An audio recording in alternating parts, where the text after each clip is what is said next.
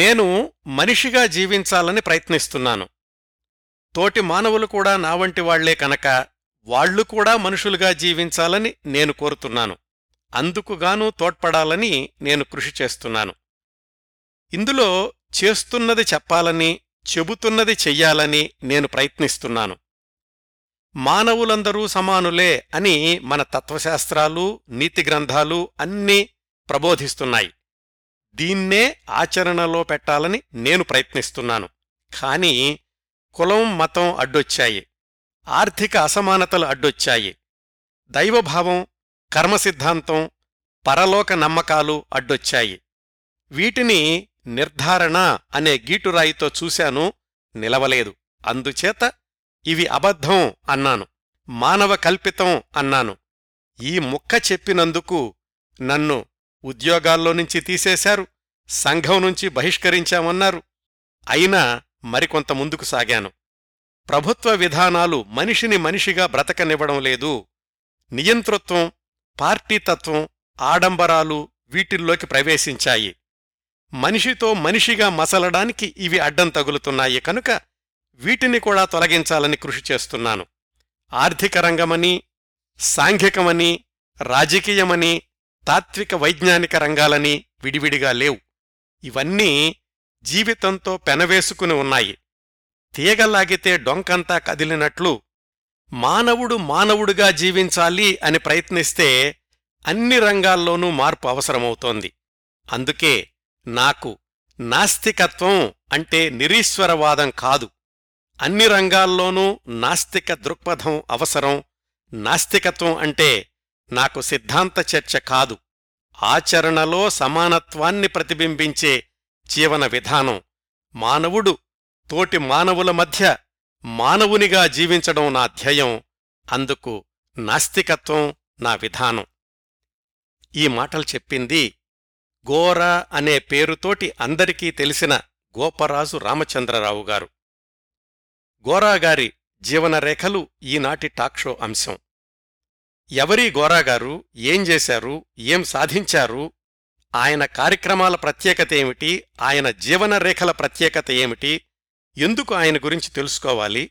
ముందుగా ఈ ప్రశ్నలకు సమాధానాలు తెలుసుకుని తర్వాత వివరాల్లోకి వెళదాం.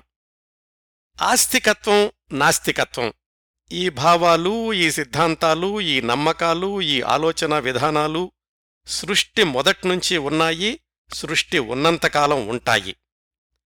ఆస్తికత్వానికి నాస్తికత్వానికి వివిధ నిర్వచనాలు, వివిధ వివరణలు ఉన్నాయి. కానీ క్లుప్తంగా చెప్పుకోవాలంటే ఈ సృష్టిని దైవం అనే అతీత శక్తి నడిపిస్తోంది, ఆయనే మన కర్మని నిర్ణయిస్తాడు, ఆ కర్మసిద్ధాంతం ప్రకారం మన జీవితాలు నడుస్తాయి అనే వాదాన్ని ఆస్తికత్వం అనుకుంటే, దేవుడు అనే భావం మనిషి సృష్టించిందే తప్ప అలాంటి అతీత శక్తి ఏమీ లేదు, మన కర్మకు మనమే బాధ్యులం అనే వాదాన్ని నాస్తికత్వం అనుకోవచ్చు. మళ్ళీ ఒకసారి మనవి చేస్తున్నానండి, నేను చాలా సరళంగా ఈ భావాలను చెప్పాను. సైద్ధాంతికంగా ఇంకా లోతైన నిర్వచనాలు ఉండొచ్చు. అయినా కాని ఈ కార్యక్రమం నాస్తికత్వం, ఆస్తికత్వం అనే భావాల గురించిన చర్చ కాదు. కాబట్టి ఈ హైలెవెల్ డెఫినిషన్తో ముందుకు వెళదాం. ఇవి రెండు పూర్తిగా పరస్పర విరుద్ధమైన భావాలు కదా, సహజంగానే. అందుకని ఆస్తికులకు నాస్తికులకు శతాబ్దాలుగా ఘర్షణ, విభేదాలు కొనసాగుతూనే ఉన్నాయి. ఈ రెండింటి విభజన రేఖ మీద నిల్చొని తటస్థంగా ఆలోచిస్తే పక్కవాళ్లకు ఇబ్బంది కలిగించనంతకాలం, సమాజ ధర్మానికి భంగం కలగనంతకాలం ఎవరికైనా వాళ్లు నమ్మిన జీవన విధానాన్ని అనుసరించే హక్కు ఉంటుంది కదా. మరి నీ వాదం తప్పు, నా వాదమే సరైంది అని ఒకరి మీదకు ఒకరు వెళ్ళినప్పుడే ఈ ఘర్షణలు, వివాదాలు తలెత్తుతాయి. ఈ నేపథ్యంలో గోరాగారు ఎవరు అంటే ఆయన ఆధునిక నాస్తికోద్యమ నిర్మాత, సాంఘిక విప్లవకారుడు, అభ్యుదయవాది, సమసమాజ స్థాపన కోసం జీవితాంతం రాజీలేని పోరాటం సాగించిన యోధుడు, చెప్పిందే చేసినవాడు, చేసేదే చెప్పినవాడు. పార్టీ రహిత ఉద్యమం, ఆడంబర రహిత ఉద్యమం, కూరగాయల ఉద్యమం ఇలాంటి వినూత్న ఉద్యమాల నిర్మాత. ఇంకా చాలా చాలా ఈ సమాజంలోనండి చాలామంది పది మంది నడిచే దారిలోనే నడుస్తారు. మిగతా వాళ్లతో వాళ్లకి పేచీ ఉండదు, మిగతా వాళ్లకు వాళ్లతో వివాదం రాదు. అయితే కొంతమంది మాత్రం పది మంది నడిచే త్రోవలో కాకుండా ఒక విభిన్నమైన మార్గాన్ని ఎన్నుకుంటారు. అరే నీకేమైంది, మమ్మల్ని అందరినీ చూడు, ఇటురా, అటెందుకెళ్తున్నావు అని అందరూ ఆ కొంతమందిని ప్రశ్నిస్తారు. కొత్త బాటలో ప్రయాణించే ఆ కొంతమంది మిగతా వాళ్లను ప్రశ్నిస్తారు. మీరు వెళ్లిన దోవలోనే నేనెందుకు రావాలి, మీ ఆలోచనల్లోనే లోపం ఉంది, నేను కొత్త దారులు వేస్తాను అని. ఇలా కొత్త దారుల్లో నడవాలి అనుకునే వాళ్లల్లో మరికొంతమందేమో తాము ఒక్కళ్లే నడుస్తూ కుటుంబ సభ్యుల్ని మాత్రం నేను పడుతున్న కష్టాలు మీకెందుకు, మీరు క్షేమంగా ఉండండి అని వాళ్లని భద్రంగా ఉంచుతారు. గోరాగారు మాత్రం తాను నమ్మిన సిద్ధాంతాలను తమ కుటుంబ సభ్యులతో కలిసే ఆచరింపచేశారు. మీరు ఫలానా మూఢనమ్మకాల్ని వదిలేయండి, ఇలా జీవించండి, ఇలా ఆలోచించండి అని ఇతరులకు చెప్పే ముందు తను, తన భార్య, పిల్లలు వీటన్నింటినీ ఆచరించి చూపించారు. ఆ క్రమంలో ఆయన ఎన్నో ఇబ్బందుల్ని ఎదుర్కొన్నారు. సంఘ బహిష్కరణకు గురయ్యారు, ఉద్యోగాలు కోల్పోయారు, ఊరి చివర పూరి గుడిసెలో ఈతాకుల చాపల మీద పడుకున్నారు. ఆయనొక్కళ్లే కాదండి, భార్యా పిల్లలు కూడా ఆయనతోటే నడిచారు. ఆయన ఉద్యమాల్లో, ఆయన నమ్మకాల్లో విడదీయరాని భాగమయ్యారు. ఇదిగో ఈ అంకిత భావానికే గోరాగారిని వ్యక్తిగతంగా ఎవ్వరూ ఎప్పుడూ వేలెత్తి చూపించలేదు. ఆయన భావాలను వ్యతిరేకించిన వాళ్లు కూడా మనిషిగా గోరాగారికి చేతులెత్తి నమస్కారం చేశారు. ఆయన ఏం చేసినా, ఏది చెప్పినా, ఏది సంకల్పించినా వాటిలో సందిగ్ధత లేదు, అనుమానం లేదు, ఊగిసలాట లేదు. దేవుడు లేడు అన్నారు, అంతే, పీరియడ్, అందులో ఏ సందేహమూ లేదు. కులం, మతం ప్రగతికి అడ్డుగోడలు అన్నారు, అంతే, వాటికీ తిరుగులేదు. వీటినే నిర్ద్వందంగా, బాహాటంగా లోకానికి చాటారు. గోరాగారికి అనుచరుల కంటే అభిమానులెక్కువ, అభిమానుల కంటే వ్యతిరేకులు ఎక్కువ. ఈ వ్యతిరేకులు కూడా ఆయన విశ్వాస బలాన్ని మాత్రం కాదనలేకపోయారు. ఆయన ధైర్య సాహసాలకు, త్యాగ నిరతిని మెచ్చుకోకుండా ఉండలేకపోయారు. రవీంద్రనాథ్ ఠాగూర్ వ్రాసినట్లు ఏక్లా చలో ఏక్లా చలో ఏక్లా చలో రే అన్నట్లుగా జీవన ప్రయాణాన్ని కొనసాగించారు గోరాగారు. శ్రీశ్రీగారు చెప్పిన పోనీ పోనీ పోతే పోనీ, సతుల్ సుతుల్ హితుల్ పోనీ పోతే పోనీ, రానీ రానీ వస్తే రానీ, కష్టాల్ నష్టాల్ కోపాల్ తాపాల్ శాపాల్ రానీ, వస్తే రానీ తిట్లు రాట్లు పాట్లు రానీ రానీ. ఈ మాటలు గోరాగారి విషయంలో కూడా నూరు శాతం నిజం. గోరాగారి ఉద్యమాల్లో నాస్తికత్వం అనేది అంతర్లీనంగా కొనసాగినా ఆయన దేశ స్వాతంత్ర్యోద్యమంలో జైలుకెళ్లారు. ఆయన భార్య సరస్వతిగారు జైలుకెళ్లారు, పద్దెనిమిది నెలల కొడుకునెత్తుకుని మరీ. గాంధీజీ సిద్ధాంతాల్లో సమాజహితం కనిపించిన వాటిని నమ్మారు. గాంధీగారు చేసే దైవ ప్రార్థనలను సూటిగా ప్రశ్నించారు. భావవైరుధ్యాల్ని చర్చించుకుంటూనే మహాత్మాగాంధీతో, వినోబాభావేతో కలిసి పనిచేశారు. స్వాతంత్ర్యం వచ్చాక రాజకీయ ప్రక్షాళన కోసం కదం తొక్కారు. ప్రజలచేత ఎన్నుకోబడిన, ప్రజలు చెల్లించే పన్నులతో ప్రభుత్వాన్ని నడిపే మంత్రులు ప్రజలకు సేవకులుగా ఉండాలి తప్ప ప్రజాధనంతో తాము విలాసవంతమైన జీవితాలు గడపకూడదు. పార్టీ రహిత ప్రజాస్వామ్యం ఉంటేనే ప్రజలకు న్యాయం జరుగుతుంది. ఇలాంటి భావాల్ని కేవలం ఉపన్యాసాలకు, వ్యాసాలకు పరిమితం చెయ్యకుండా వాటిని ఉద్యమాల్లాగా ముందుకు తీసుకెళ్లారు. తనతో నడిచొచ్చేవాళ్లు ఎంతమందైనా సరే, పది మందైనా సరే, ఎప్పుడూ నిరుత్సాహపడలేదు. ముఖ్యమంత్రుల్ని ఢీకొన్నారు, ప్రధానమంత్రిని ఢీకొన్నారు, అసెంబ్లీ స్పీకర్ని నిలదీశారు. గాంధీజీ సేవాగ్రామ్ నుంచి ఢిల్లీ వరకు పాదయాత్ర చేశారు. విజయవాడ నుంచి హైదరాబాద్ వరకు పాదయాత్ర చేశారు. ఒకటి కాదు, రెండు కాదు, నలభై సంవత్సరాల పాటు ఆయన శ్వాస ధ్యాస అంతా బానిస భావాల్లో నుంచి మనిషిని బయటకు తీసుకురావాలి అని. చాలామంది విషయంలో చివరి శ్వాస వరకు ఆయన నమ్మిన విశ్వాసాల కోసమే జీవించారు అంటుంటాం. గోరాగారు నిజంగానే చివరి శ్వాస వరకు, అక్షరాలా చివరి శ్వాస వరకు అలాగే జీవించారు.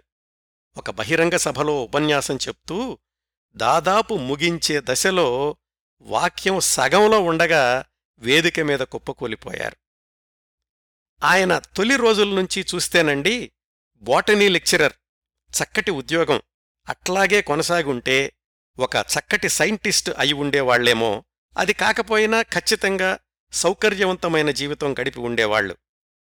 పాతికేళ్ల వయసులో శాస్త్రీయ ఆలోచనా దృక్పథం ఆయన జీవన గమనాన్ని మార్చేసింది, జీవితాన్ని నిత్య పోరాటం చేసింది.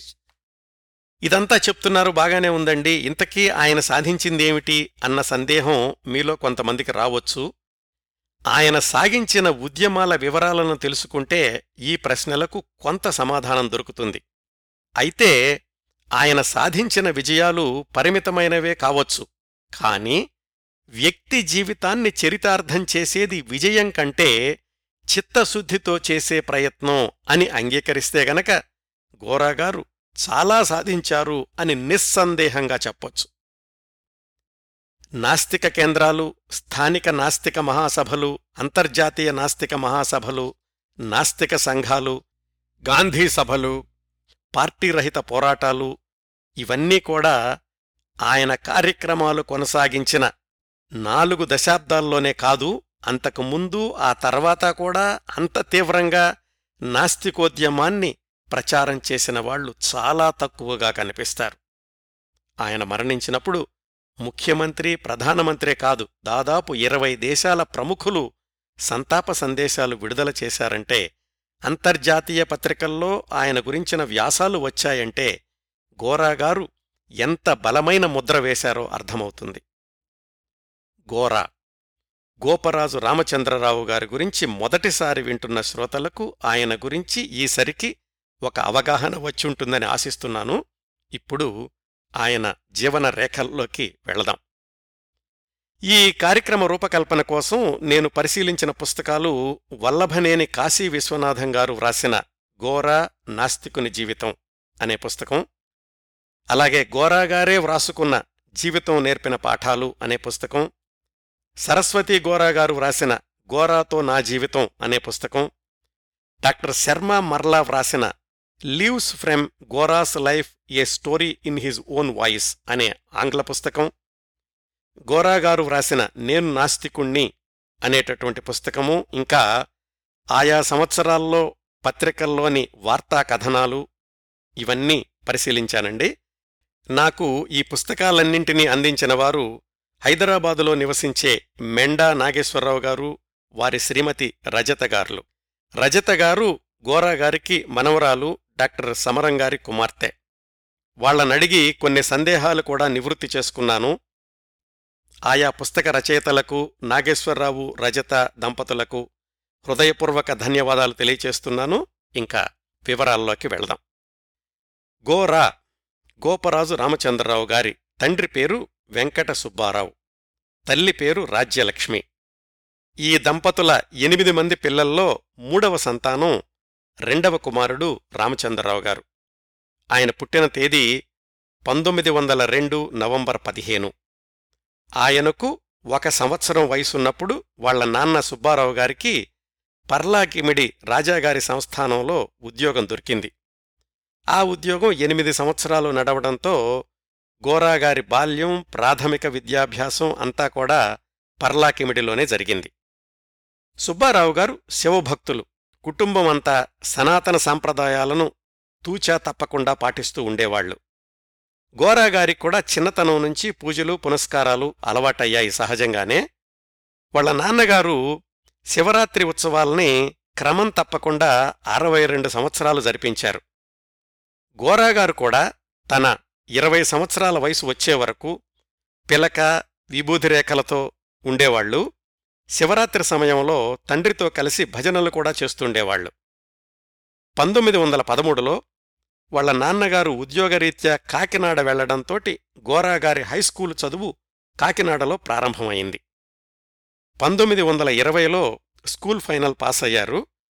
ఆయన హైస్కూల్లో చదువుతూ ఉండగానే మహాత్మాగాంధీ దక్షిణాఫ్రికా నుంచి భారతదేశానికి తిరిగొచ్చి స్వరాజ్యోద్యమానికి ప్రజల్ని సంఘటిత చేస్తున్నారు. గోరాగారి నాన్నగారు సుబ్బారావు గారు గాంధీజీ ఉద్యమానికి ప్రభావితులయ్యారు. ఆయన తన పిల్లలకు కూడా స్వాతంత్రోద్యమం గురించి, రాజకీయ నాయకుల త్యాగాల గురించి చెప్తుండేవాళ్లు. ఆ విధంగా గోరాగారికి హైస్కూలు దశలోనే జాతీయ భావాలు ఏర్పడ్డాయి. పంతొమ్మిది వందల ఇరవై రెండులో జూవాలజీ ప్రధానాంశంగా ఇంటర్మీడియట్ పాస్ అయ్యారు. డిగ్రీ చదవడానికి మద్రాసు వెళదాము అనుకుంటున్న సమయంలోనే వాళ్ల నాన్నగారి మిత్రుడి కుమార్తె సరస్వతి గారితో పంతొమ్మిది వందల ఇరవై రెండు మే ఏడున వివాహం జరిగింది. అప్పటికీ సరస్వతి గారి వయస్సు పది పదకొండు సంవత్సరాలు, ఇంకా హైస్కూల్లో కూడా చేరలేదు. వాళ్ల కుటుంబం కూడా సనాతన ధర్మ సాంప్రదాయాల కుటుంబమే. గోరాగారు వివాహం అయ్యాక పంతొమ్మిది వందల ఇరవై రెండులో మద్రాసు ప్రెసిడెన్సీ కాలేజీలో బోటనీ ప్రధానాంశంగా బిఏ ఆనర్స్లో చేరారు. మూడేళ్లల్లో పంతొమ్మిది వందల ఇరవై ఐదు కల్లా బిఏ ఆనర్స్ పాస్ అయ్యారు. అప్పటికి ఆయన వయసు ఇరవై మూడు సంవత్సరాలు. అప్పటి వరకు గోరాగారు పూర్తిగా సనాతన సంప్రదాయవాది. నాన్నగారు మంత్రించి ఇచ్చిన విభూతి పట్లం ఎప్పుడూ జేబులో ఉంచుకుంటూ ఉండేవాళ్లు. సరిగ్గా ఆయన డిగ్రీ పూర్తయ్యేసరికి ఏవో కోర్టు కేసుల్లో వాళ్ల నాన్నగారి ఆస్తి, ఇల్లు అన్నీ పోయాయి. గోరాగారు బెనారస్కెళ్లి రీసెర్చ్ చేద్దామనుకున్నారు. కాని నాన్నగారి పరిస్థితి వల్ల తన ఆలోచనను విరమించుకుని ఉద్యోగం వేటలో పడ్డారు. వివాహం అయినా గాని ఇంకా కాపురం పెట్టలేదు. సరస్వతి గారు ఇంకా చిన్నపిల్లే కాబట్టి గోరాగారి గురువు ఆర్వి శేషయ్య అనే ఆయన సిఫార్సుతోటి తమిళనాడులోని మధురై కాలేజీలో బోటనీ లెక్చరర్గా ఉద్యోగం వచ్చింది. అదేమో క్రైస్తవ మిషనరీ కాలేజీ. అంతవరకు ఫక్తు సనాతన సంప్రదాయవాదిగా ఉన్న గోపరాజు రామచంద్రరావు అనే ఇరవై మూడు సంవత్సరాల యువకుడిలో రాడికల్ భావాలు మొగ్గతొడిగి తరువాతి సంవత్సరాల్లో ఆయన నాస్తికుడిగా మారడానికి పునాది వేసిన సంఘటనలు ఈ మధురైలోనూ, అలాగే ఆయన పనిచేసిన క్రిస్టియన్ కాలేజీలోనూ జరిగాయి. ఎలాగో తెలుసుకుందాం. ముందుగా అద్దె ఇల్లు. మధురై పుణ్యక్షేత్రం అవడం వల్ల అద్దె ఇల్లు దొరకడం చాలా కష్టమైంది. పైగా బ్రహ్మచారికి ఇళ్ళు అద్దెకిచ్చేవాళ్లు కాదు.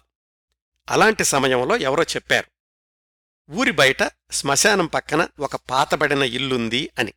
అది దయ్యాల కొంప అని పేరు పడడంతో ఎవ్వరూ అందులో ఉండే సాహసం చేయడం లేదు. రెండేళ్లుగా ఖాళీగా ఉంది. మిత్రులు వద్దు అని వారించినప్పటికీ అవసరం కాబట్టి అసలు దీని సంగతేమిటో చూద్దామని ఆ దయ్యాల కొంపలోనే రెండు గదులు అద్దెకు తీసుకున్నారు గోరా. అందరూ అనుకున్నారు ఒకటి రెండు రోజుల్లో ఈ కుర్రాడు ఆ ఇంటిని ఖాళీ చేయడం తథ్యం అని. ఏమవుతుందో చూద్దామనుకునే ఆసక్తే గోరాగారిని ఆ ఇంట్లో కొనసాగేలాగా చేసింది. వారం దాటినా ఆ ఇంట్లో ప్రమాదమేమీ జరగలేదు. అందరూ గోరాగారి మొండితనానికి ఆశ్చర్యపోయారు. ఇంటి యజమానైతే ఎలాగోలాగా ఆ ఇంటి మీదున్న అపనింద పోతుంది అని సంతోషించి రెండు గదుల అద్దెకే ఇల్లంతా వాడుకోమన్నారు. ఇరవై గదులు. ఈ సంఘటనతో గోరాగారిలో ధైర్యం, ఆత్మవిశ్వాసం పెరిగాయి. కాలేజీలో కూడా ఆయన్ని దయ్యాల్ని తరిమికొట్టిన హీరోగా చూడడం మొదలుపెట్టారు. క్లాసుల్లో కూడా సరికొత్త విధానాల్లో బోధిస్తూ పిల్లలందరిలోనూ మంచి మాస్టారు అని పేరు తెచ్చుకున్నారు. పది నెలలు గడిచాయి. గోరాగారు తెచ్చుకున్న పేరే ఆయనకు కొన్ని ఇబ్బందుల్ని కూడా తెచ్చిపెట్టింది. ఎలాగంటే, ఆయన్ని కాలేజీ యాజమాన్యం క్రైస్తవ మతంలోకి మారమని, అలాగైతే తమ ఖర్చులతో రీసెర్చ్ కోసం అమెరికా పంపిస్తామని ఒత్తిడి తీసుకురావడం మొదలుపెట్టింది. ఇంకా మతభావాలు చెరిగిపోయిన గోరా, నేను హిందువుని మతం మారడమేమిటి అనుకుని ఉద్యోగమైనా మానుకుంటాను గాని మతం మారే ప్రసక్తి లేదు అని తెగేసి చెప్పేశారు. సరిగ్గా ఈ మత మార్పిడి అనే సంఘటనే గోరాగారిలో అనేక ప్రశ్నలు రేకెత్తించి తరువాతి మలుపులకు కారణమైంది అని చెప్పుకోవచ్చు. కాలేజీ యాజమాన్యం ఒత్తిడి నచ్చక అక్కడ రాజీనామా చేశారు. ఎక్కువ రోజులు ఖాళీగా ఉండకుండా కోయంబత్తూరు అగ్రికల్చరల్ కాలేజీలో రీసెర్చ్ అసిస్టెంట్ ఉద్యోగం వచ్చింది. పైగా గవర్నమెంట్ ఉద్యోగం అది. భార్యను కాపురానికి తీసుకొచ్చారు. కోయంబత్తూరు వెళ్లగానే కాలేజీలో చాలా ఖాళీ సమయం దొరికేది. మధురైలో ఎదురైన మతమార్పిడి ప్రతిపాదన ఆయన్ను తీవ్రంగా ఆలోచింపచేసింది. ఏమిటి క్రైస్తవం, హిందూ మతం కంటే ఎలా విభిన్నం, ఎందుకు అంతలాగా వాళ్లు ప్రచారం చేస్తున్నారు అనే ఆలోచనలు ఆయన్ని వదల్లేదు. అన్ని మత గ్రంథాలు చదవడం మొదలుపెట్టారు. బైబిల్, ఖురాను, భగవద్గీత, వేదాలు, ఉపనిషత్తులు ఒక ఉద్యమంలాగా చదివారు. అన్నింటిలోనూ నిన్ను నువ్వు నమ్ముకోవడం కంటే ఒక భగవత్ స్వరూపాన్ని నమ్ము అని చెప్తున్నారు. ఈ భావం వ్యక్తిలో ఆత్మవిశ్వాసాన్ని లోపింపచేస్తోంది అనే భావానికొచ్చారు. భార్య సరస్వతి గారికి కూడా తాను చదివిన, తను విశ్లేషించిన, తనకు తోచిన భావాల్ని వివరంగా చెప్తుండేవాళ్లు. ఈ కొత్త రకం ఆలోచనలు గోరాగారికి ఒక కొత్త ప్రపంచాన్ని పరిచయం చేశాయి. అది తనదైన ప్రపంచం, తను అనుకుంటున్న స్వేచ్ఛా ప్రపంచం. ఒకసారి అలాంటి ఆలోచనలు మొదలయ్యాక తాను చేస్తున్న గవర్నమెంట్ ఉద్యోగంలో కూడా బానిసత్వం ఎంతుందో అర్థం కావడం మొదలయింది. కేవలం జీతం కోసం ఇంత బానిసత్వం అవసరమా అనిపించి ఒక సంవత్సరం కాగానే పంతొమ్మిది వందల ఇరవై ఏడులో ఆ ఉద్యోగానికి రాజీనామా చేసేశారు. గోరాగారిలో తనకు నచ్చని పరిస్థితుల మీద తిరుగుబాటు అనేది అదిగో అప్పటినుంచే మొదలయింది. ఇంట్లో పెద్దవాళ్లంతా కోపడ్డారు. గవర్నమెంట్ ఉద్యోగం జీవితాంతం వదలకుండా చేసుండొచ్చు, చివర్లో పెన్షన్ కూడా వచ్చేది, నువ్వు చేసింది పిచ్చి పని అని మందలించారు. గోరాగారు ఏమాత్రం సడల్లేదు, తన నిర్ణయాన్ని మార్చుకోలేదు. అయితే ఇప్పుడు కూడా ఎక్కువ రోజులు ఖాళీగా ఉండే అవసరం రాలేదు. మద్రాసులో తనకు చదువు చెప్పిన ప్రొఫెసర్ గారు, శ్రీలంక కొలంబో కాలేజీలో బయాలజీ లెక్చరర్ పోస్టు ఖాళీగా ఉంది, అక్కడికి వెళ్తావా అని అడిగారు. కొత్త అనుభవాలు, కొత్త ప్రయోగాల కోసం తహతహలాడుతున్న గోరాగారిలోని ఆసక్తి వెంటనే ఆ ప్రతిపాదనకు అంగీకరించేలాగా చేసింది. కొలంబో వెళ్లారు. అక్కడికెళ్ళాక నాలుగైదు నెలలకి భార్యను కూడా తీసుకెళ్లారు. ఆ కాలేజీలో ఇంకో అనుభవం, అది బౌద్ధ మిషన్ వాళ్ల యాజమాన్యంలో నడుస్తోంది. వాళ్ల పద్ధతులు అర్థం చేసుకోవడానికి బౌద్ధ ధర్మశాస్త్రాలు చదవడం మొదలుపెట్టారు. ఒక మహమ్మదీయుడి ఇంట్లో అద్దెకుండేవాళ్లు, మిత్రుల్లో చాలామంది క్రైస్తవులుండేవాళ్లు. ఆ విధంగా మూడు మతాల్లోని ప్రజల జీవన విధానాల్ని దగ్గరగా అధ్యయనం చేసే అవకాశం దొరికింది. ఆయనైతే ఇంకా హిందూ మతమే. నాస్తికత్వం అనే భావం ఇంకా పూర్తిగా రూపుదిద్దుకోలేదు. అయితే అన్ని మతాల్ని చదవడం, ఆయా జీవన విధానాల్ని దగ్గరగా చూడడంతోటి సహజంగానే అందరికీ వచ్చే అనుమానమే గోరాగారికి వచ్చింది. ప్రతివాళ్లూ దేవుడొక్కరే అంటున్నారు, అందరూ దేవుడి బిడ్డలమే అంటున్నారు, మరైతే ఇన్ని మతాలెందుకు, ఇన్ని వ్యత్యాసాలెందుకు, ఇన్ని ద్వేషాలెందుకు, మతం పేరిట మారణహోమం దేనికి? ఏదైనా సత్యం, యథార్థం అనేది ఉంటే అది అందరికీ ఒకే విధంగా ఉండాలి కదా, ఒక్కొక్కళ్ళకి ఒక్కొక్క రకంగా ఎందుకుంటుంది? గోరాగారికి మతం అనే భావం మీద నమ్మకం పోవడం మొదలయ్యింది. మతానికి అతీతంగా బతికితేనే మనిషికి ఆత్మవిశ్వాసం అనే ఆలోచనలు మొగ్గతొడిగాయి. గోరా దంపతులు కొలంబోలో ఉన్నప్పుడు చంద్రగ్రహణం వచ్చింది. సరస్వతిగారు నాలుగో నెల గర్భిణి. హిందువుల నమ్మకం ప్రకారం గ్రహణ సమయంలో గర్భిణీ స్త్రీలు ఇంట్లో నుంచి బయటకు రాకూడదు, ఏం పని చెయ్యకూడదు. అలా చేస్తే గనక పుట్టే పిల్లలకు మొర్రి వస్తుంది. ఇది హిందువుల నమ్మకం కదా. మరి గ్రహణ సమయంలో ఇతర మతాల వాళ్లు మామూలుగానే తిరుగుతున్నారు కదా, వాళ్లకేం కావడం లేదు కదా. అంటే గ్రహణం అనేది ఒక మతం వాళ్లకే హాని చేస్తుందా? ఇదేదో తేడాగా ఉందే. అసలు గ్రహణం అన్నదానికి శాస్త్రీయమైన వివరణ ఎలాగూ ఉంది కదా, దీని సంగతేదో చూడాల్సిందే అనుకున్నారు గోరా దంపతులు. గ్రహణం రోజు ఇద్దరూ కలిసి రాత్రిపూట హాయిగా రోడ్డు మీద షికారుకెళ్లారు. గ్రహణాన్ని చూశారు, యాపిల్ పండు కోసుకుని తిన్నారు. కొలంబోలోని హిందువులు వీళ్ళిద్దరినీ చూసి ముక్కున వేలేసుకున్నారు. పాపం, మీకు పుట్టే బిడ్డ ఎలా ఉంటుందో అన్నారు. నెలలో నిండాక పాప పుట్టింది. అందంగా, ఆరోగ్యంగా ఉంది, ఏ లోపమూ లేదు. ఇంకా హిందూ భావాలు పూర్తిగా వదులుకోని గోరా స్నేహితుల సలహాతోటి ఆ పాపకు మనోరమ అని పేరు పెట్టుకున్నారు. పంతొమ్మిది వందల ఇరవై ఎనిమిదిలో జన్మించిన ఆనాటి మనోరమ అనే ఆ పాప ప్రస్తుతం వయసు తొంభై ఐదు సంవత్సరాలు.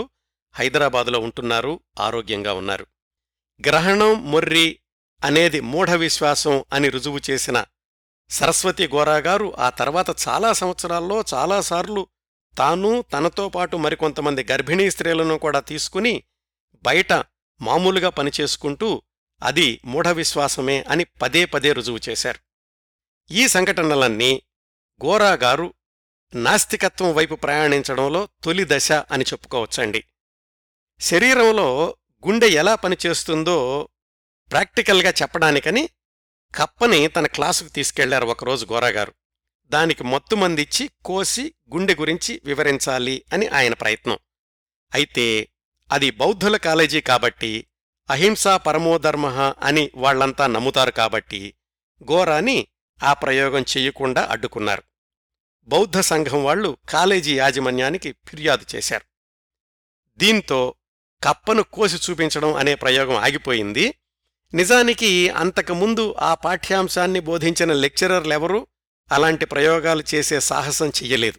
ఇది ఒక సంఘటన గోరాగారికి ఆ బౌద్ధుల కాలేజీలో జరిగింది. మరో సంఘటన, గోరాగారు తనని తాను మార్చుకునే క్రమంలో ఇంకో అడుగు మాంసం తినడం. అంతవరకు శుద్ధ శాఖాహారిగా ఉన్న గోరాగారు తాను చదివిన పుస్తకాలు, చేసిన విశ్లేషణలు, సమానతా దృష్టి ఇవన్నీ కలిసి మత విశ్వాసాల ప్రకారం మాంసాహారం నిషిద్ధం అనే భావం మీద తిరుగుబాటు చేయించాయి గోరాగారితో. మిత్రుల ఇంట్లో మాంసాహారం తిని అలాంటిది మత విశ్వాసమైతే దాన్ని వ్యతిరేకిస్తున్నాను అని నిరూపించారు. ఈ విధంగా కొలంబోలో ఉన్నప్పుడే గోరా దంపతుల్లో కొత్త జిజ్ఞాస, నూతన అన్వేషణ మొదలయ్యాయి.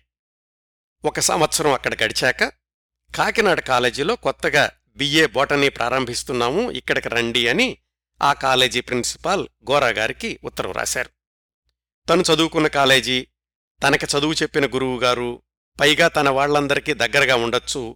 సరస్వతిగారు కూడా చిన్న పాపని ఒక్కళ్లే చూసుకోవడానికి కష్టంగా ఉన్న పరిస్థితి. ఇవన్నీ ఆలోచించుకుని గోరాగారు పంతొమ్మిది వందల ఇరవై ఎనిమిది జూన్లో కాకినాడకి తిరిగొచ్చేశారు. అమ్మా నాన్నలతోటే కలిసుండేవాళ్లు. ఒక ఆరు నెలలు గడిచాయి. అప్పుడు జరిగింది మరొక తీవ్రమైన సంఘటన. శ్రావణ పౌర్ణమి రోజు వాళ్ల కులాచారం ప్రకారం జంధ్యం మార్చుకోవడం ఒక సంప్రదాయం. తండ్రి సుబ్బారావు గారు కొడుక్కి కొత్త జంధ్యం తెచ్చిచ్చారు. అప్పటికే గోరాగారు జంధ్యం తీసేసి చాలా రోజులైంది. అదే విషయం తండ్రికి నిర్భయంగా చెప్పారు. నాకు ఈ కులాలు మతాల మీద నమ్మకం పోయింది, మన కులాన్ని సూచించే జంధ్యం వేసుకోను అని.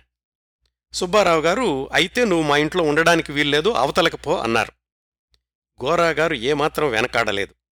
ఆరు నెలల కూతుర్ని, భార్యను తీసుకుని ఇంట్లో నుంచి బయటకొచ్చేశారు. ముందు ఒక ఇంట్లో అద్దెకుండి ఆ తర్వాత ఊరి చివర ఒక చిన్న పూరిపాక వేసుకుని అక్కడ నివసించడం మొదలుపెట్టారు. ఉద్యోగం ఉంది కాబట్టి ఆర్థికంగా ఇబ్బంది లేదు. తనకొచ్చే జీతంలో నుంచి నెల నెలా కొంత మొత్తాన్ని తండ్రికి పంపించడం అనే అలవాటు కొనసాగించారు. అప్పటికీ గోరాగారిలో నాస్తిక భావాలు పూర్తిగా వేళ్లూనుకున్నాయి. రోజూ కాలేజీలో ఉద్యోగం అయ్యాక దళితవాడలో వయోజన విద్యా కార్యక్రమాన్ని ప్రారంభించారు. అగ్రవర్ణాల వాళ్లు దళితవాడకు వెళ్లడమే ఒక వార్త ఆ రోజుల్లో. అస్పృశ్యత అనే దురాచారం గాఢంగా పాతుకుపోయిన కాలం. అలాంటి రోజుల్లో అక్కడ ఒక పాఠశాల మొదలుపెట్టడం, దళితులతో కలిసిమెలిసి ఉండడం, వాళ్లతో కలిసి వాళ్ళిళ్లల్లో సహపంక్తి భోజనం చేయడం గోరాగారు తన ఇరవై ఏడు సంవత్సరాల వయసులో సాధించిన సాగించిన చిరు సాంఘిక విప్లవం అండేది. దళితులకు గోరాగారిలో ఒక విముక్తిదాత కనిపించాడు. ఆ రోజుల్లోనే రికార్డుల్లో తన పేరుని గోపరాజు రామచంద్రరావు నుంచి గోరాగా మార్చుకోవడానికి అప్లికేషన్ పెట్టి గెజిట్ నోటిఫికేషన్ ద్వారా ఖరారు చేయించుకున్నారు. తరువాత పంతొమ్మిది వందల ముప్పైలో ఉప్పు సత్యాగ్రహం మొదలైంది కదా, దానికోసం విరాళాలు సేకరించడంలో ముందున్నారు గోరాగారు. ఆ సమయంలో పుట్టిన రెండో సంతానం పెద్దబ్బాయికి లవణం అని పేరు పెట్టుకున్నారు. అక్కడ్నుంచి తన సంతానానికి వాళ్లు పుట్టిన సమయంలో సంభవించిన ఏదో ఒక సంఘటన ఆధారంగా పేర్లు పెట్టారు. వివరాలు కథాక్రమంలో వస్తాయి. అయితే ఇదే సంప్రదాయాన్ని గోరాగారి కుటుంబంలో తరతరాలుగా కొనసాగించడం చాలా గమనించదగ్గ విషయం. కాలేజీలో విద్యార్థులతో కలిసి ఒక స్నేహితుడిలాగా ఉండేవాళ్లు. బయట కూడా వాళ్లని ఇంటికి పిలిచి భోజనాలు పెడుతుండేవాళ్లు. అలా వచ్చిన విద్యార్థులకి తాను పాఠాలు చెప్తున్న వయోజన పాఠశాలల్లోనూ నాస్తికత్వం గురించి తాను అనుకుంటున్న భావాల్ని వివరంగా చెప్తూ ఉండేవాళ్లు. విద్యార్థుల సహకారంతోటి కొన్ని సామాజిక ప్రయోగాలు కూడా చేశారు ఆ రోజుల్లో. ఒక ఆసక్తికరమైన ఆయన చేసిన ప్రయోగం గురించి చెప్తాను. కాకినాడ దగ్గరలో చొల్లంగి అనే ప్రదేశంలో గోదావరి పాయ ఒకటి సముద్రంలో కలుస్తుంది. సంవత్సరానికొకసారి ఒక అమావాస్య రోజున సముద్ర స్నానాలు చేయడం ఆ చుట్టుపక్కల గ్రామాల వాళ్లకి ఆచారం. దాన్నే చొల్లంగి అమావాస్య అని కూడా అనేవాళ్లు. గోరాగారేం చేశారంటే, ఒక డజన్ మంది విద్యార్థుల్ని ఎంపిక చేసుకుని తాను కూడా వాళ్లల్లో ఒకళ్ళు, జట్టుకి ఆరుగురు చొప్పున రెండు జట్లుగా చేశారు. ఒక జట్టేమో ధర్మం బాబు అని భిక్షం అడుక్కోవడం, ఏది ఆ సముద్ర స్నానాలకు వచ్చిన వాళ్ల దగ్గర. ఇంకొక జట్టేమో సముద్ర స్నానానికి వచ్చిన వాళ్ల చెప్పులు వస్తువులు భద్రం చేసి దానికోసం అణానో రెండణాలో వసూలు చేయడం. అంటే ఒక జట్టేమో శ్రమశక్తి మీద ఆధారపడాలి, ఇంకొక జట్టేమో భక్తుల నమ్మకాల మీద ఆధారపడి అడుక్కోవాలి. ప్రయోగం ఉదయం ఆరింటికి మొదలయింది. బాబూ ధర్మం అని అడుక్కునేవాళ్లకి నాలుగు గంటల్లో పద్నాలుగు రూపాయలొస్తే, నిజాయితీగా సేవలందించి ప్రతిఫలం తీసుకున్న వాళ్లకి ఏడు గంటలకి కేవలం తొమ్మిదణాలొచ్చాయి. అలా భిక్షాటన చేసే కుర్రవాళ్లని ఎవరూ కూడా ఎందుకయ్యా ఇలా చేస్తున్నావు, ఏ పనైనా చేసుకోవచ్చు కదా అని కూడా అడగలేదు. ఎందుకంటే దైవభక్తితో సముద్ర స్నానానికి వచ్చాం కాబట్టి దానం చేస్తే పుణ్యం వస్తుంది అని నమ్మకం. ప్రజల్లో ఉన్నటువంటి ఇలాంటి బలహీనతల్ని ఎత్తిచూపుతూ ఇలాంటి ప్రయోగాలు తర్వాత రోజుల్లో చాలా చేశారు గోరగారు. పంతొమ్మిది వందల ముప్పై రెండులో కాకినాడ వాసి అయిన గుమ్మడిదల దుర్గాబాయమ్మ గారు, ఆ తర్వాత దుర్గాబాయి దేశ్ముఖ్ గారు ఉప్పు సత్యాగ్రహంలో జైలుకెళ్లి విడుదలై వచ్చారు. ఈమె గురించి చేసిన పూర్తిస్థాయి కార్యక్రమంలో ఈ విషయాలన్నీ చెప్పాను. ఆమెకు ట్యూషన్ చెప్పి మెట్రిక్ పరీక్షకు పంపించడానికి గోరాగారిని సహాయం అడిగారు. అసలే ఊరి బయట ఉంటున్నారాయన, పైగా దళితులతో కలిసిమెలిసి ఉంటున్నారు. అలాంటాయన్ని ఇంటికి పిలిస్తే చుట్టుపక్కల వాళ్ళు ఎందుకు ఒప్పుకుంటారు? పైగా దుర్గాబాయమ్మ గారి మీద పోలీసుల నిఘా ఉంది ఆ రోజుల్లో. అలాంటి సమయంలో రోజూ చీకటి పడ్డాక ఎవరికంటా పడకుండా దుర్గాబాయమ్మ గారింటికెళ్ళి ఆమెను మెట్రిక్యులేషన్ పరీక్షలకు సిద్ధం చేశారు. ఆమె ఆ పరీక్షల్లో పాసై లా కూడా చదివి క్రిమినల్ లాయర్ కావడం అదంతా వేరే కథ అనుకోండి. గోరాగారి విషయానికొస్తే, కాకినాడలో ఒకసారి విగ్రహారాధన అవసరమా అనే విషయం మీద బహిరంగ చర్చ జరిగింది. సనాతనవాదులు ఒకవైపు, బ్రహ్మ సమాజం వాళ్లు ఇంకొక వైపు ఐదు రోజులపాటు హోరాహోరీ చర్చించుకున్నారు. చివరి రోజున గోరాగారెళ్ళి, అసలిదంతా అర్థంలేని చర్చ, దైవం అన్న భావమే అబద్ధం, అలాంటిది విగ్రహాలు ఉండాలా లేదా అని ఇన్ని రోజులు చర్చించడం వృధా అని ఘాటుగా తన అభిప్రాయాన్ని వెలిబుచ్చారు. ఇది ఆ రెండు వర్గాల వాళ్లకే నచ్చలేదు.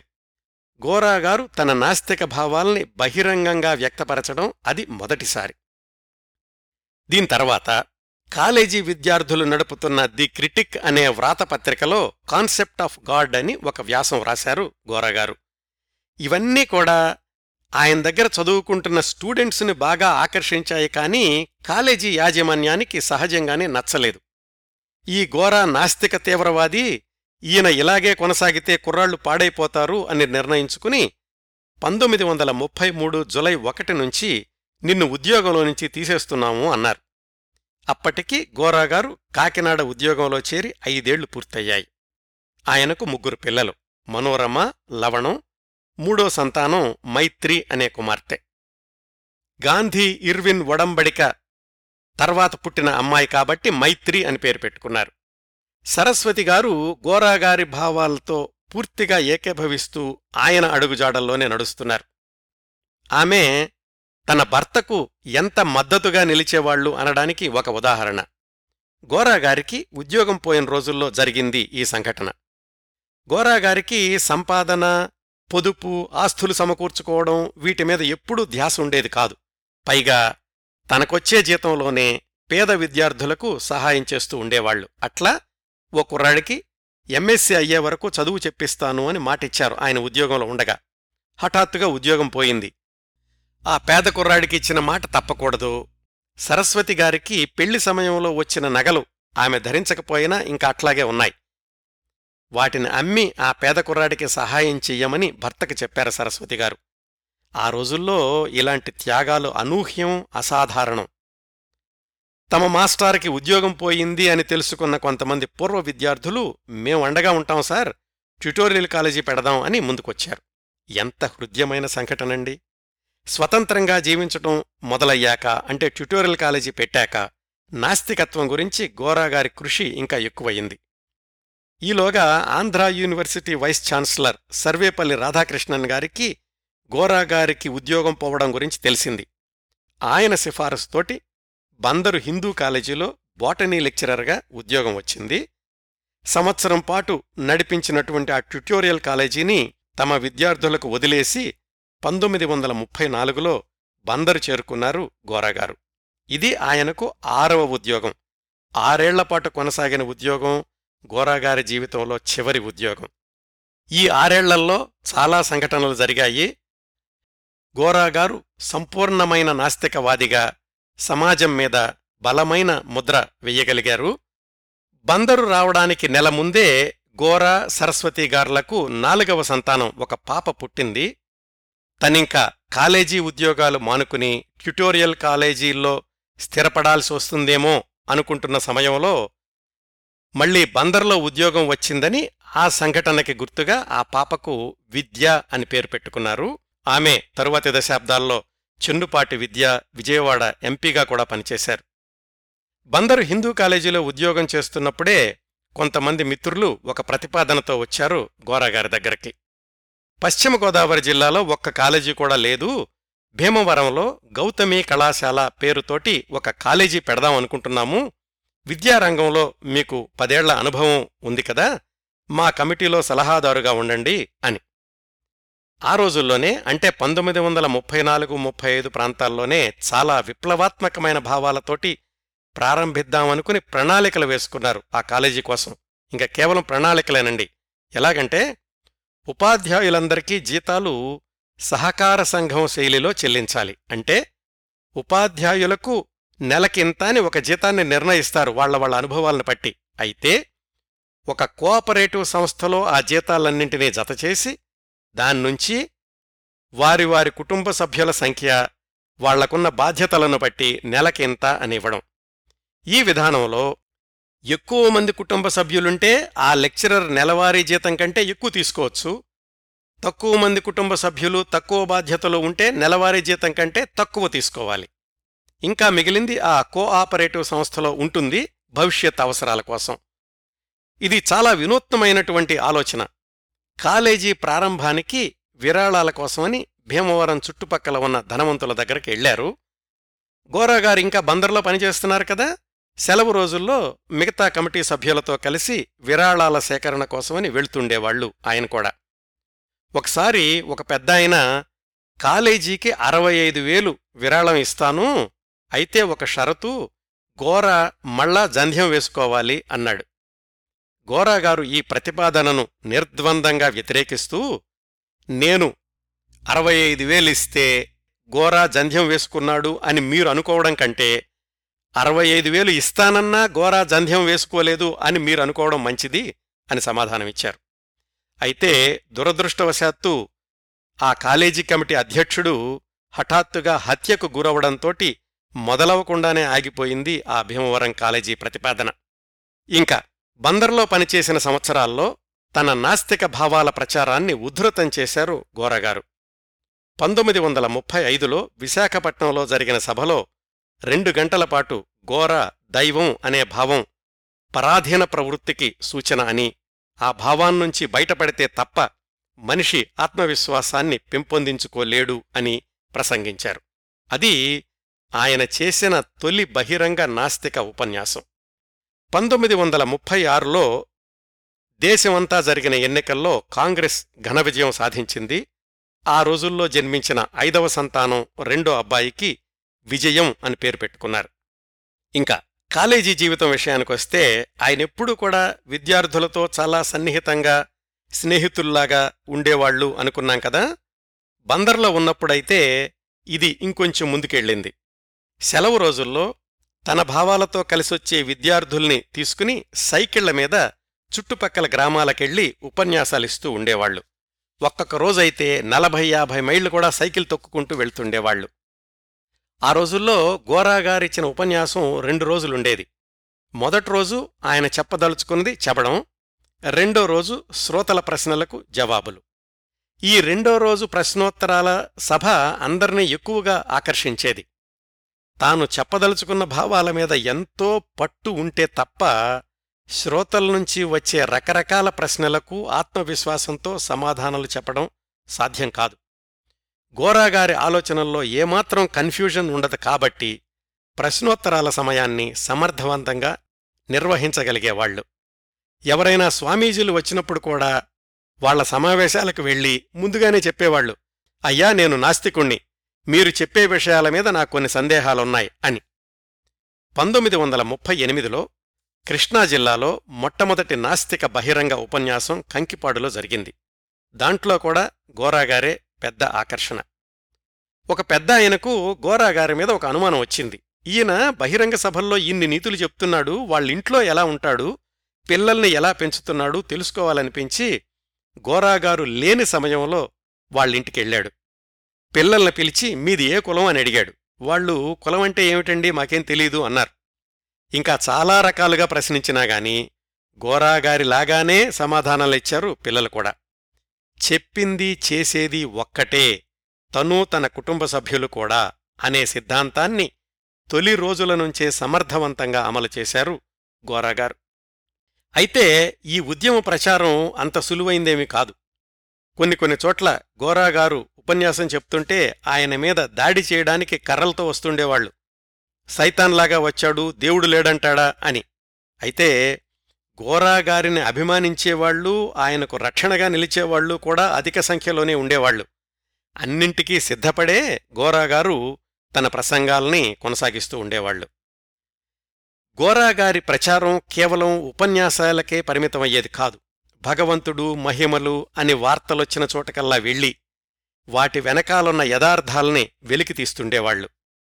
ఒక ఊళ్ళో హర్నాథ బాబాకి వెన్నముద్ద పెడితే ఆయన పటంలో నుంచి వచ్చి తింటున్నాడు, వెన్నముద్ద మీద ఆయన చేతివేళ్లు ముద్రలు కూడా పడుతున్నాయి అని ఒక వార్త ప్రచారంలోకొచ్చింది.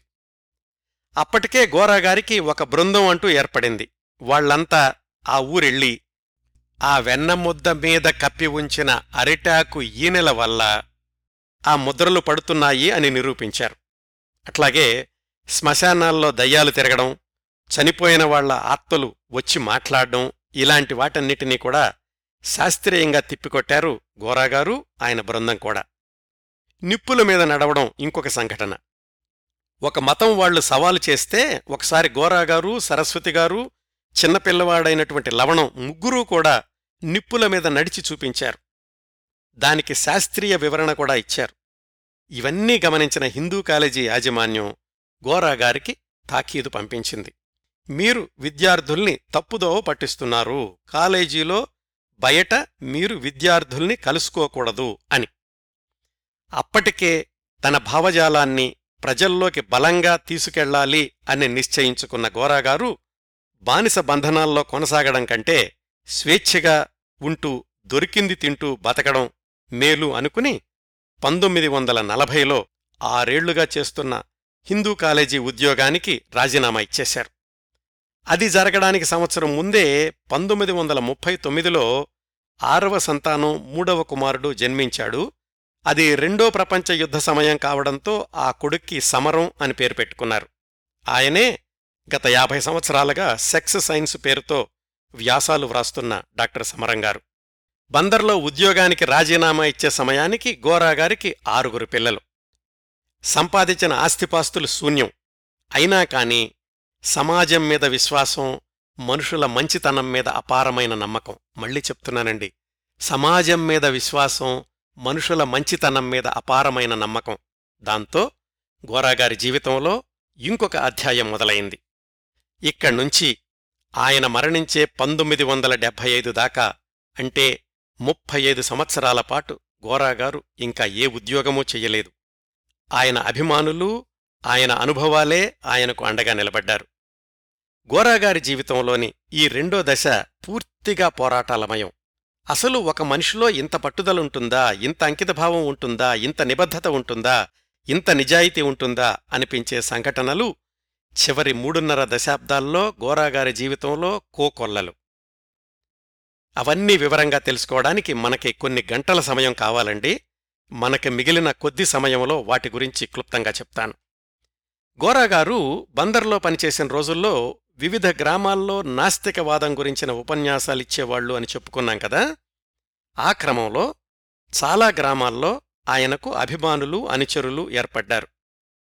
గుడివాడ దగ్గర ముదునూరు అనే ఊళ్ళో అన్నే అంజయ్య గారు అనే కాంగ్రెస్ ప్రముఖుడు పరిచయమై గోరాగారికి అభిమానిగా మారాడు.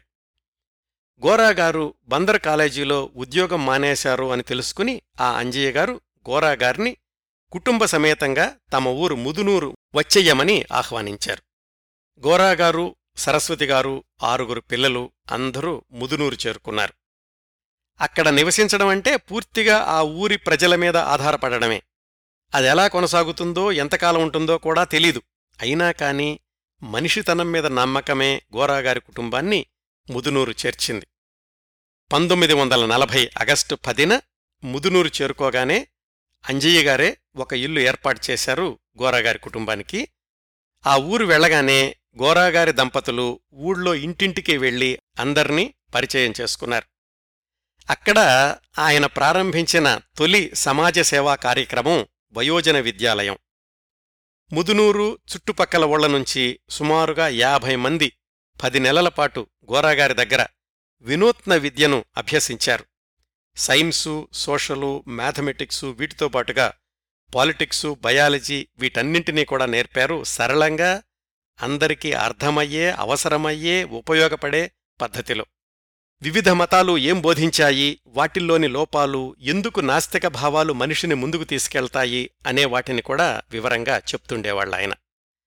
తన దగ్గరకొచ్చే విద్యార్థులందరూ వారానికొకసారి మిగతా వాళ్లందర్నీ తమ ఇళ్లకి అల్పాహారానికి పిలవాలి. ఈ విధంగా కులమత భావనల్ని మర్చిపోవాలి అని గోరాగారి ఉద్దేశం. దళితులు కూడా మిగతా వాళ్లందరితో కలిసిమెలిసి ఉండాలి, వాళ్లతో కలిసి నేర్చుకోవాల్సిందే, వాళ్ళింటికి కూడా మిగతా వాళ్లందరూ వెళ్లాల్సిందే. ఇదంతా ఎనభై సంవత్సరాల క్రిందట అభ్యాసాత్మకంగా ఆచరించి చూపించారు గోరా. సాధ్యమే అని దశాబ్దాల తరబడి నిరూపించారు కూడా. ఎవరైనా తమని వాళ్ళిళ్లల్లో శుభకార్యాలకు పిలిస్తే తమతో పాటుగా దళితులకు కూడా సహపంక్తి భోజనం పెడితేనే వస్తాము అనేవాళ్లు గోరాగారి దంపతులు. దానికి ఒప్పుకున్న వాళ్ళింటికే వెళ్లేవాళ్లు. ఇంకో సంఘటన, కొంతమంది దళితుల ఇళ్లల్లో వివాహ సందర్భంలో పంది మాంసం ఖచ్చితంగా ఉండాలి అనే అలవాటుండేది. అది ఏర్పాటు చేయడానికి బోలెడంత ఖర్చు, తద్వారా అప్పులు. ఈ అలవాటు మాన్పించడానికి వాళ్లతో మాట్లాడినప్పుడు ఒక ఆయన, "పప్పన్నం తినే మీకు పంది మాంసం రుచి ఏం తెలుస్తుందండి" అన్నట్ట. వెంటనే మారు మాట్లాడకుండా అక్కడున్న పంది మాంసం ముక్క తీసుకుని నోట్లో వేసుకున్నారు గోరాగారు. ఆ దళితు గృహస్థు ఆశ్చర్యపోయాడు.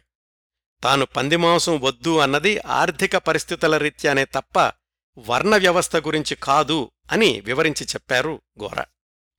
గోరాగారు చేపట్టిన ఇంకొక కార్యక్రమం దళితవాడలో కిరాణా దుకాణం. కొన్న ఖరీదుకే సరుకుల్ని అమ్మడం, తద్వారా దళితుల్ని వ్యాపారుల దోపిడి నుంచి కాపాడ్డం. గుడివాడ దగ్గర గురివిందగుంట అనే ఊళ్ళో అలాంటి ఒక దుకాణాన్ని దళితవాడలో ప్రారంభించి దాన్ని నిర్వహించడానికి ఒక దళిత యువకుణ్ణే నియమించారు గోరాగారు. ఆ దళిత యువకుడి పేరు అర్జునరావు.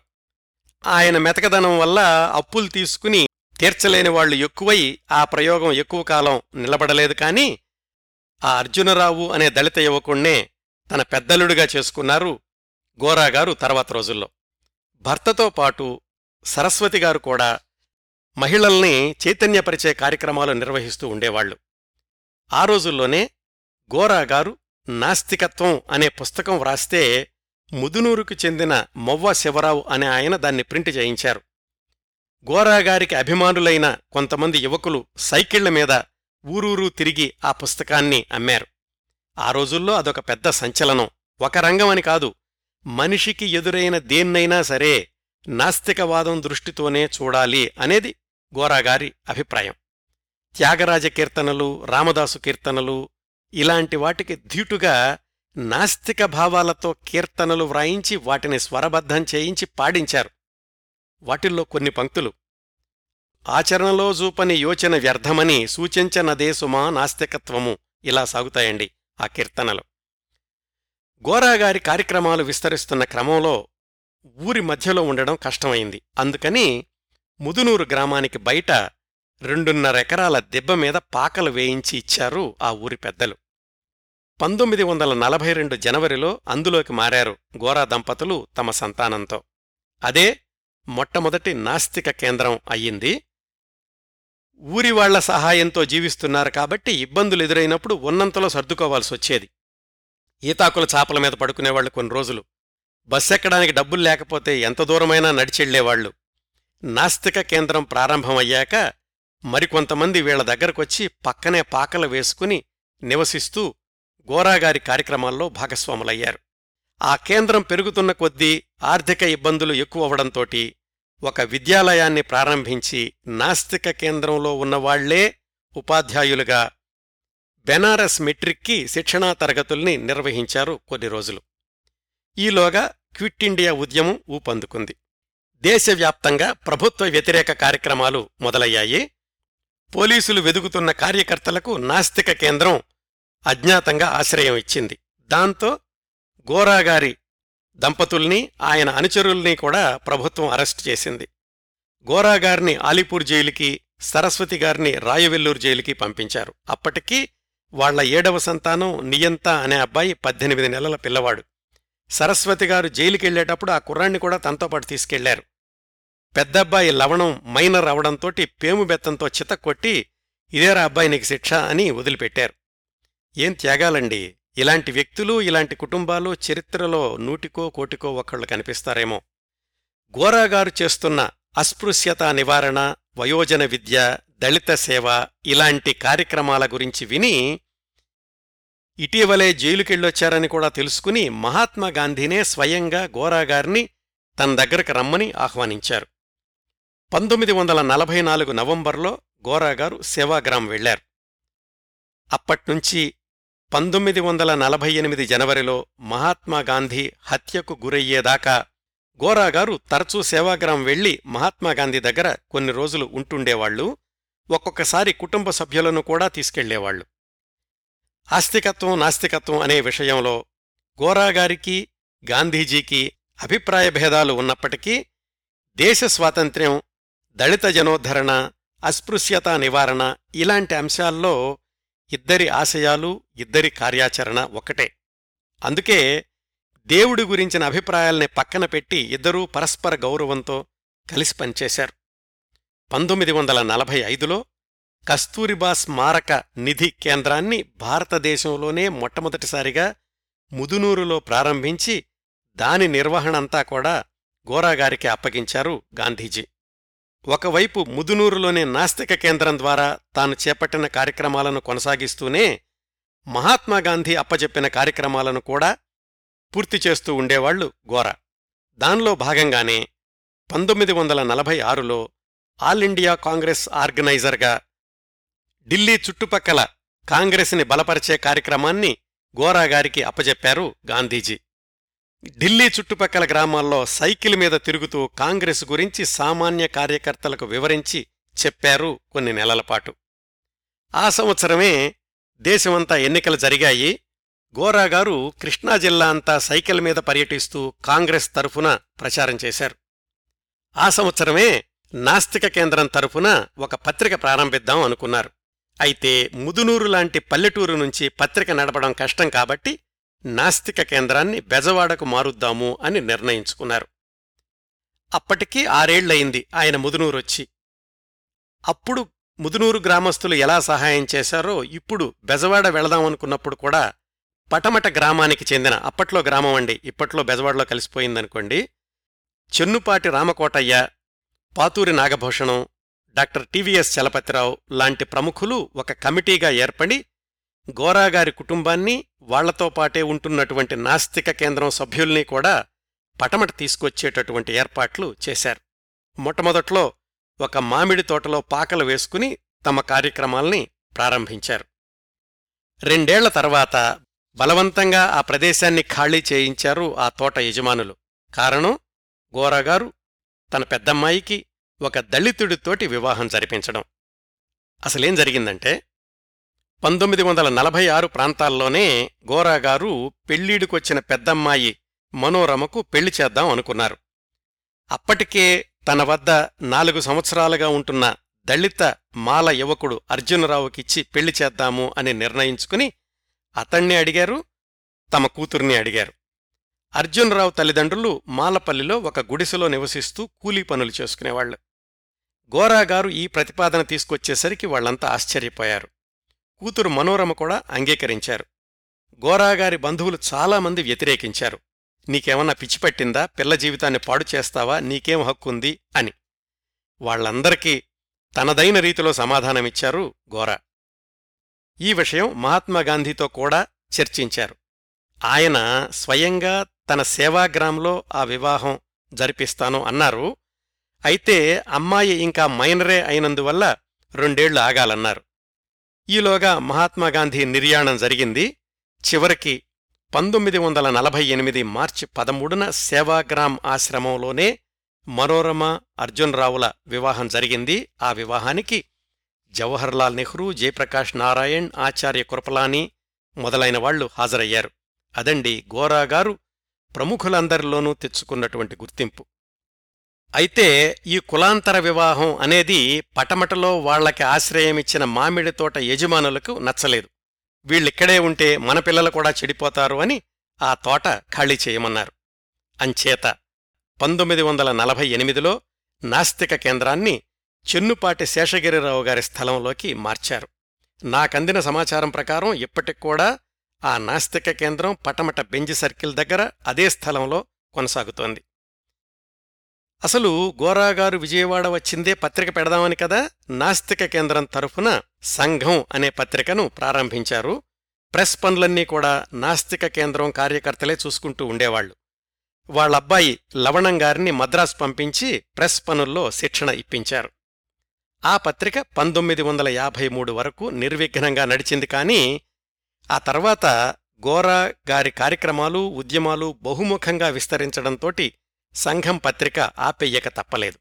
ఆ తర్వాత కొన్నాళ్లు ఇన్సాన్ అనే పేరుతో ఒక హిందీ పత్రిక కూడా నడిపారు నాస్తిక కేంద్రం నుంచి.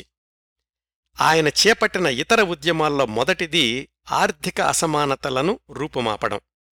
దానిలో భాగంగా ముందు రాజకీయ నాయకులు, మంత్రులు ఆడంబరాలు, జీతభత్యాలు తగ్గించుకోవాలి అనే ఉద్యమానికి నాంది పలికారు.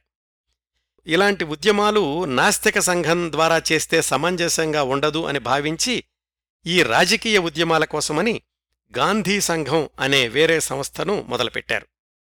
దాని తరఫున వివిధ గ్రామాల్లో బహిరంగ సభలు పెట్టి శాసనసభ్యులు, మంత్రులు కొనసాగిస్తున్న ఆడంబర జీవితాల గురించి ప్రశ్నించాల్సిన ఆవశ్యకతను ప్రజలకు తెలియచేశారు.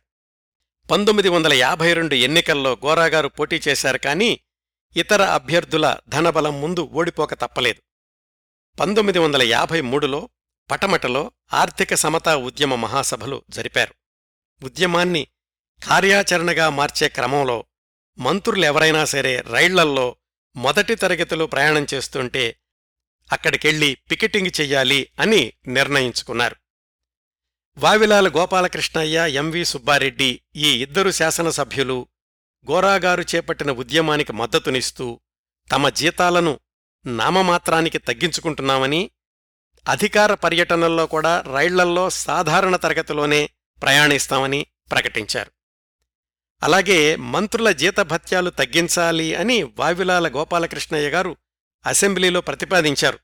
కానీ తమ జీతాలు తగ్గుతాయంటే, సౌకర్యాలు పోతాయంటే ఎవరూరుకుంటారు? ఆ ప్రతిపాదన సహజంగానే వీగిపోయింది. పంతొమ్మిది వందల యాభై మూడు నవంబర్లో ఆంధ్ర రాష్ట్ర గవర్నర్ మొట్టమొదటిసారిగా బెజవాడ వస్తున్నారని తెలిసి పేదలు నివసించే ప్రాంతాల్ని కూడా సందర్శించాలి అని గోరాగారు విజ్ఞప్తి పత్రం పంపించారు. గవర్నర్ ఆఫీసు నుంచి సమాధానం రాలేదు. గవర్నర్ వచ్చే రోజున గోరాగారు సతీ సమేతంగా మరికొంతమంది బృంద సభ్యులతో కలిసి గవర్నర్ క్యాంపు దగ్గరికెళ్లి ధర్నా చేశారు. ఆ ధర్నాలో గోరాగారు, సరస్వతిగారు ప్రత్యక్షంగా పాల్గొన్నారు. సహజంగానే పోలీసుల లాఠీచార్జీ, అరెస్టులు జరిగాయి. అయితే ఆ ఉద్యమం ఫలితంగా తరువాతి సంవత్సరం గవర్నర్ బెజవాడ వచ్చినప్పుడు పేదల గుడిసె ప్రాంతాల్ని సందర్శించారు.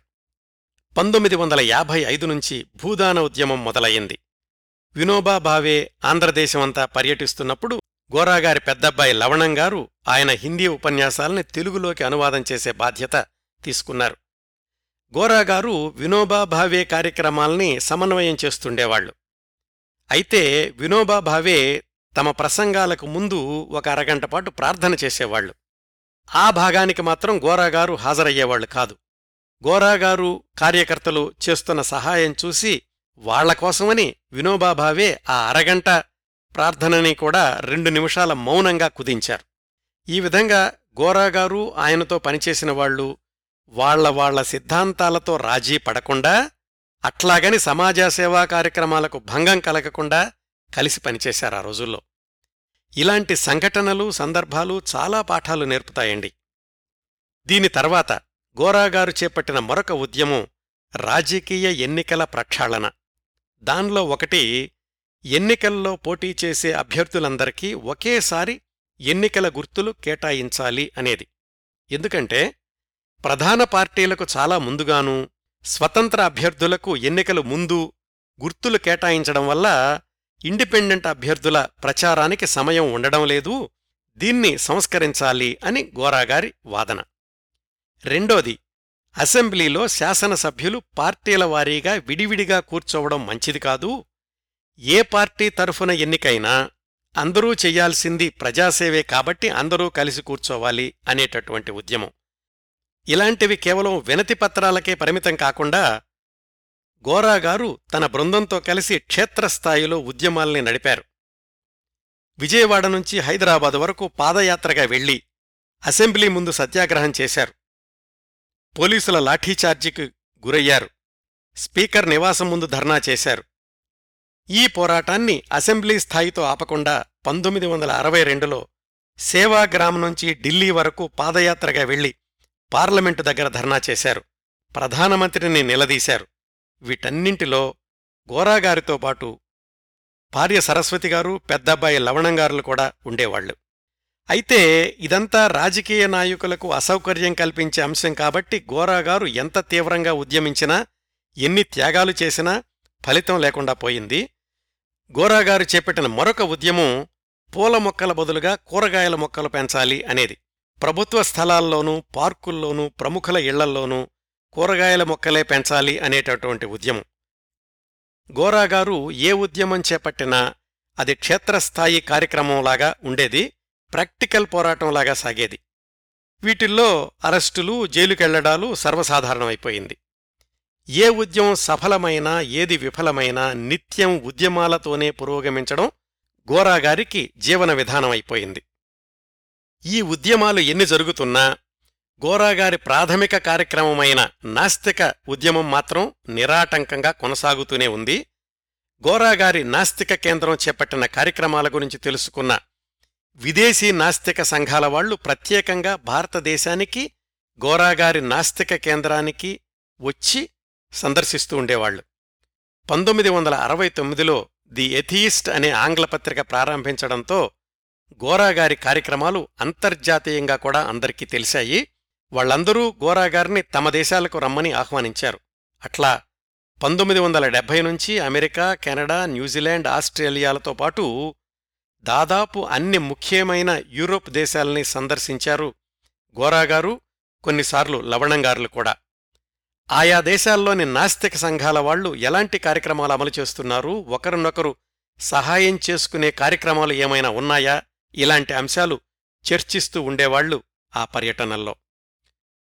ఆ తరువాత గోరాగారిని వివాదాస్పదమైన వ్యక్తిగా, వార్తల్లో వ్యక్తిగా చేసిన మరొక సంఘటన పంతొమ్మిది వందల డెబ్బై రెండులో జరిగింది. పంతొమ్మిది వందల డెబ్బై రెండు ఆగస్టు పదిహేను భారతదేశానికి స్వాతంత్ర్యం వచ్చి ఇరవై ఐదు సంవత్సరాలు పూర్తయ్యాయి. ఆ సందర్భంలో గోరాగారు నాస్తిక కేంద్రంలో ఒక వినూత్నమైన కార్యక్రమాన్ని చేపడుతున్నాను అని ప్రకటించారు. కొన్ని మతాల వాళ్లు పందిమాంసం తింటారు, గోమాంసం తినరు. ఇంకో మతం వాళ్లు గోమాంసం తింటారు, పందిమాంసం తినరు.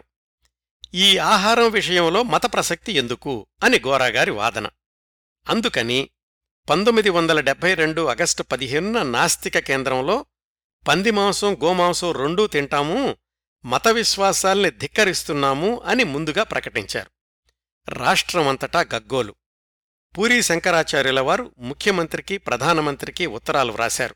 ఈ కార్యక్రమాన్ని ఆపండి, లేకపోతే రెండు వేల మంది భక్తులతో కలిసి నేనొచ్చి ఆ కార్యక్రమాన్ని ఆపుతాను అని. మరో పక్కన తమిళనాడు నుంచి పెరియారు రామస్వామి అనుచరులు గోరాగారిని సమర్థిస్తూ, వాళ్లు రెండు వేల మంది వస్తే మేము ఇరవై వేల మంది వస్తాము, మీరు కొనసాగించండి అన్నారు. చివరికి పంతొమ్మిది వందల డెబ్బై రెండు ఆగస్టు పదిహేను రానే వచ్చింది. నాస్తిక కేంద్రం చుట్టూతా వన్ ఫార్టీ ఫోర్ సెక్షన్ ప్రకటించి పోలీసు బందోబస్తు ఏర్పాటు చేశారు.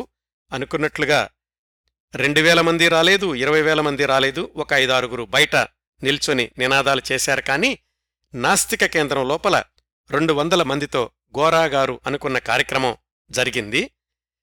దీంట్లో వివిధ మతాల వాళ్లు పాల్గొనడం ఒక విశేషం. ఇలాంటి కార్యక్రమాలు ప్రకటించడంలో, నిర్వహించడంలో గోరాగారు కాస్త ఎక్స్ట్రీంకి వెళ్లారు అని కొంతమంది భావన. పంతొమ్మిది వందల డెబ్బై ఐదు జులై ఇరవై ఆరున గోరాగారు విజయవాడలోనే భారత గ్రామీణ సమాజంలో ఎలాంటి మార్పులు తీసుకురావాలి అనే అంశం మీద సభలో మాట్లాడుతున్నారు. నలభై ఐదు నిమిషాలు మాట్లాడాక ఒక వాక్యం మధ్యలోనే వేదిక మీద కుప్పకూలిపోయారు. వెంటనే ఆసుపత్రికి తీసుకెళ్తే మెదడులో రక్తనాళాలు అకస్మాత్తుగా చిట్లడం వల్ల చనిపోయారు అని చెప్పారు. చివరి క్షణాల్లో ఆయన బాధ ప్రకటించలేదు, ఏ బాధ అనుభవించలేదు, చిరునవ్వు చెరగలేదు. అక్షరాల తుదిశ్వాస వరకు ఉద్యమాల్లోనే జీవించారు.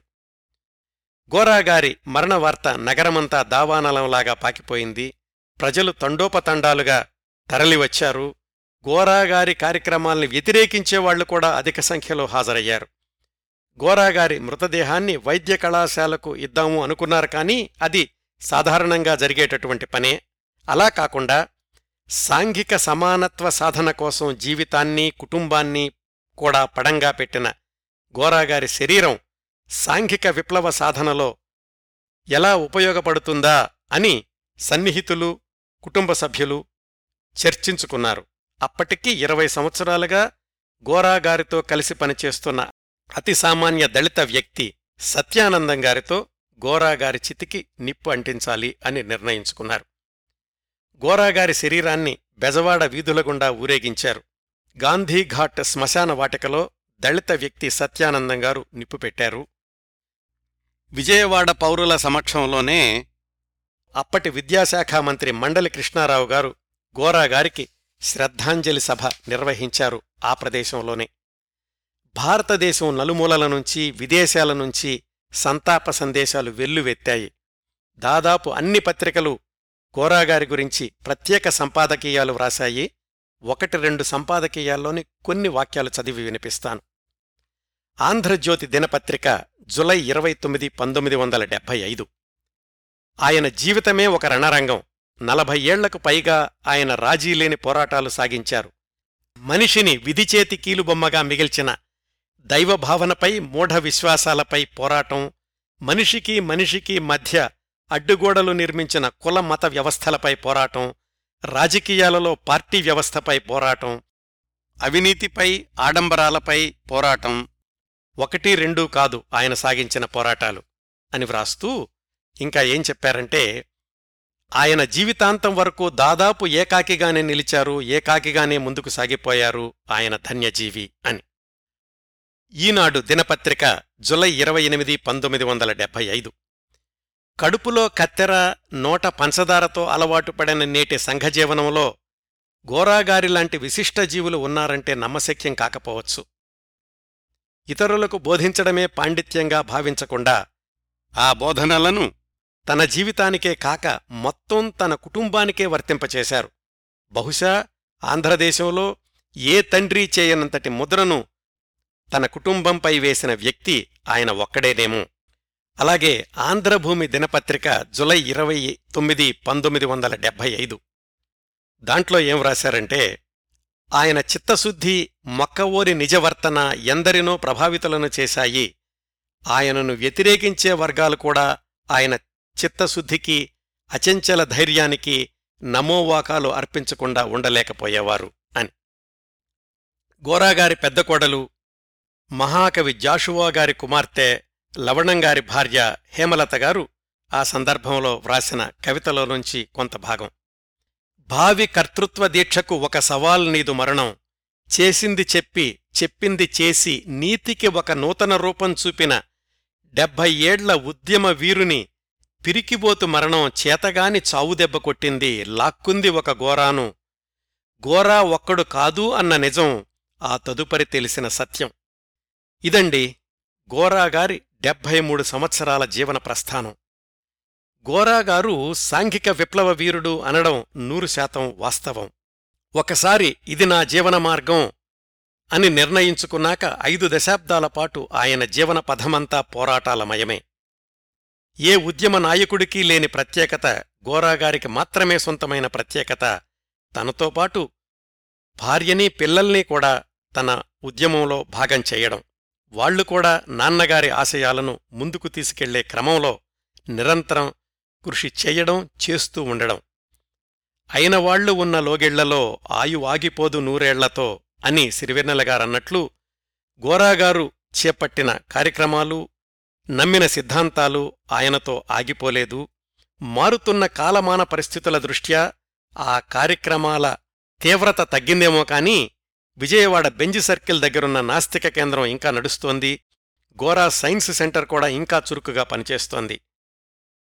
ఇంకా గోరాగారి పిల్లల విషయానికొస్తే తొమ్మిది మందిలో పెద్దమ్మాయి మనోరమ, పెద్దబ్బాయి లవణంగారులు తప్ప మిగతా అందరూ కూడా విద్యాధికులే. గోరాగారు పెద్దమ్మాయిని దళితుడికిచ్చి వివాహం చేసినప్పుడు చాలామంది, సర్లే అమ్మాయినైతే ఇచ్చావు కాని మీ అబ్బాయికి దళిత కుటుంబానికి చెందిన అమ్మాయినిచ్చి పెళ్లి చేస్తావా అని సవాల్ చేశారు. పెద్దబ్బాయి లవణంగారికి జాషువాగారి కుమార్తె హేమలత గారినిచ్చి వివాహం చేశారు గోరాగారు. లవణంగారు చిన్నప్పటినుంచే తండ్రిని అనుసరిస్తూ పెరిగారు. గోరాగారు పంతొమ్మిది వందల నలభైలో బందరు కాలేజీ ఉద్యోగానికి రాజీనామా చేసినప్పుడు అప్పటికి తొమ్మిదేళ్ల లవణం నేనెప్పుడూ ఇంక కాలేజీకి వెళ్లను, ఏ డిగ్రీనూ తీసుకోను అని నిర్ణయించుకున్నారు. అనుకున్నట్లుగానే ఏ స్కూలుకి వెళ్లలేదు, ఏ డిగ్రీని తీసుకోలేదు. ఆయన విజ్ఞాన సముపార్జనంతా తండ్రి దగ్గరే.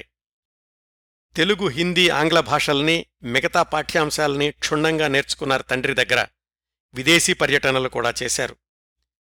గోరాగారి మిగతా సంతానంలో మైత్రి అనే కుమార్తె సైకాలజీలో ఎంఏ చేశారు, విద్యాగారు సోషియాలజీలో బిఏ చేశారు, మారుగారు బిఎస్సి ఎంబీబీఎస్ చేశారు, నవ్వుగారు బిఎస్సి చదివారు. ఆ తర్వాత ఆమె అమెరికాలో సమాజ పరివర్తనా శాస్త్రం గురించి కూడా చదువుకున్నారు. అలాగే కుమారుల విషయానికొస్తే విజయంగారు రాజకీయ శాస్త్రంలో ఎంఏ పిహెచ్డి తీసుకున్నారు, సమరంగారు మెడిసిన్లో డిగ్రీ తీసుకున్నారు, నియంతగారు ఎంఎస్సి టెక్నాలజీ చదివారు. వీళ్లల్లో ప్రస్తుతం మనోరమగారు హైదరాబాదులోనూ, డాక్టర్ సమరంగారు, డాక్టర్ మారుగారు, నియంతగారులు విజయవాడలోనూ నివసిస్తున్నారు. సమరంగారు నాస్తిక కేంద్రం కార్యక్రమాలనే పర్యవేక్షిస్తుంటే నియంతగారు గోరా సైన్స్ సెంటర్ కార్యక్రమాల్ని చూసుకుంటున్నారు.